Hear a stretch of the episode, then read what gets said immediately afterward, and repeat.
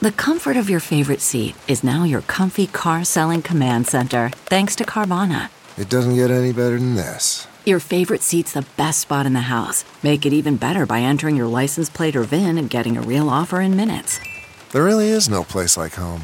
And speaking of home, Carvana will pick up your car from yours after you finalize your offer. Visit Carvana.com or download the app and sell your car from your comfy place. I'm Lou Dobbs with the Great America Show midday update for Friday, January 26. President Donald Trump is bracing for what will be an almost total probability an unfair and unreasonable decision in the E. Jean Carroll trial. Based on no, repeat, no evidence, no witnesses, several false statements, and the destruction of evidence by Carroll after being subpoenaed in the case. It's outrageous. And the judge in the trial is, to say the least, eccentric. President Trump stormed out of the closing arguments when Judge Lewis Kaplan threatened Trump's attorney, threatening to throw Alina Habba into lockup.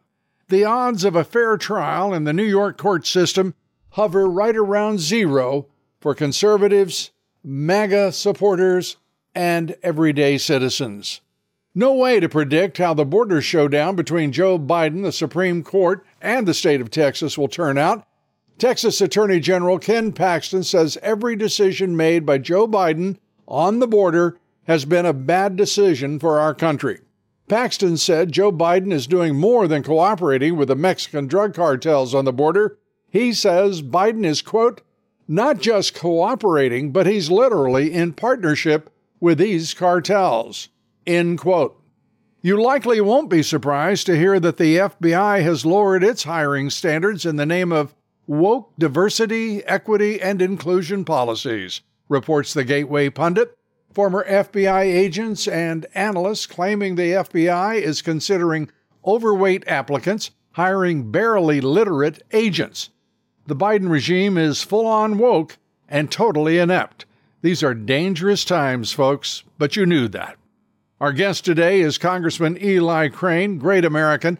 He's calling on the Republican House to act on principle and with courage to defeat the Marxist Dems who control our federal government and who are trying to destroy our republic. Thanks. Have a great day.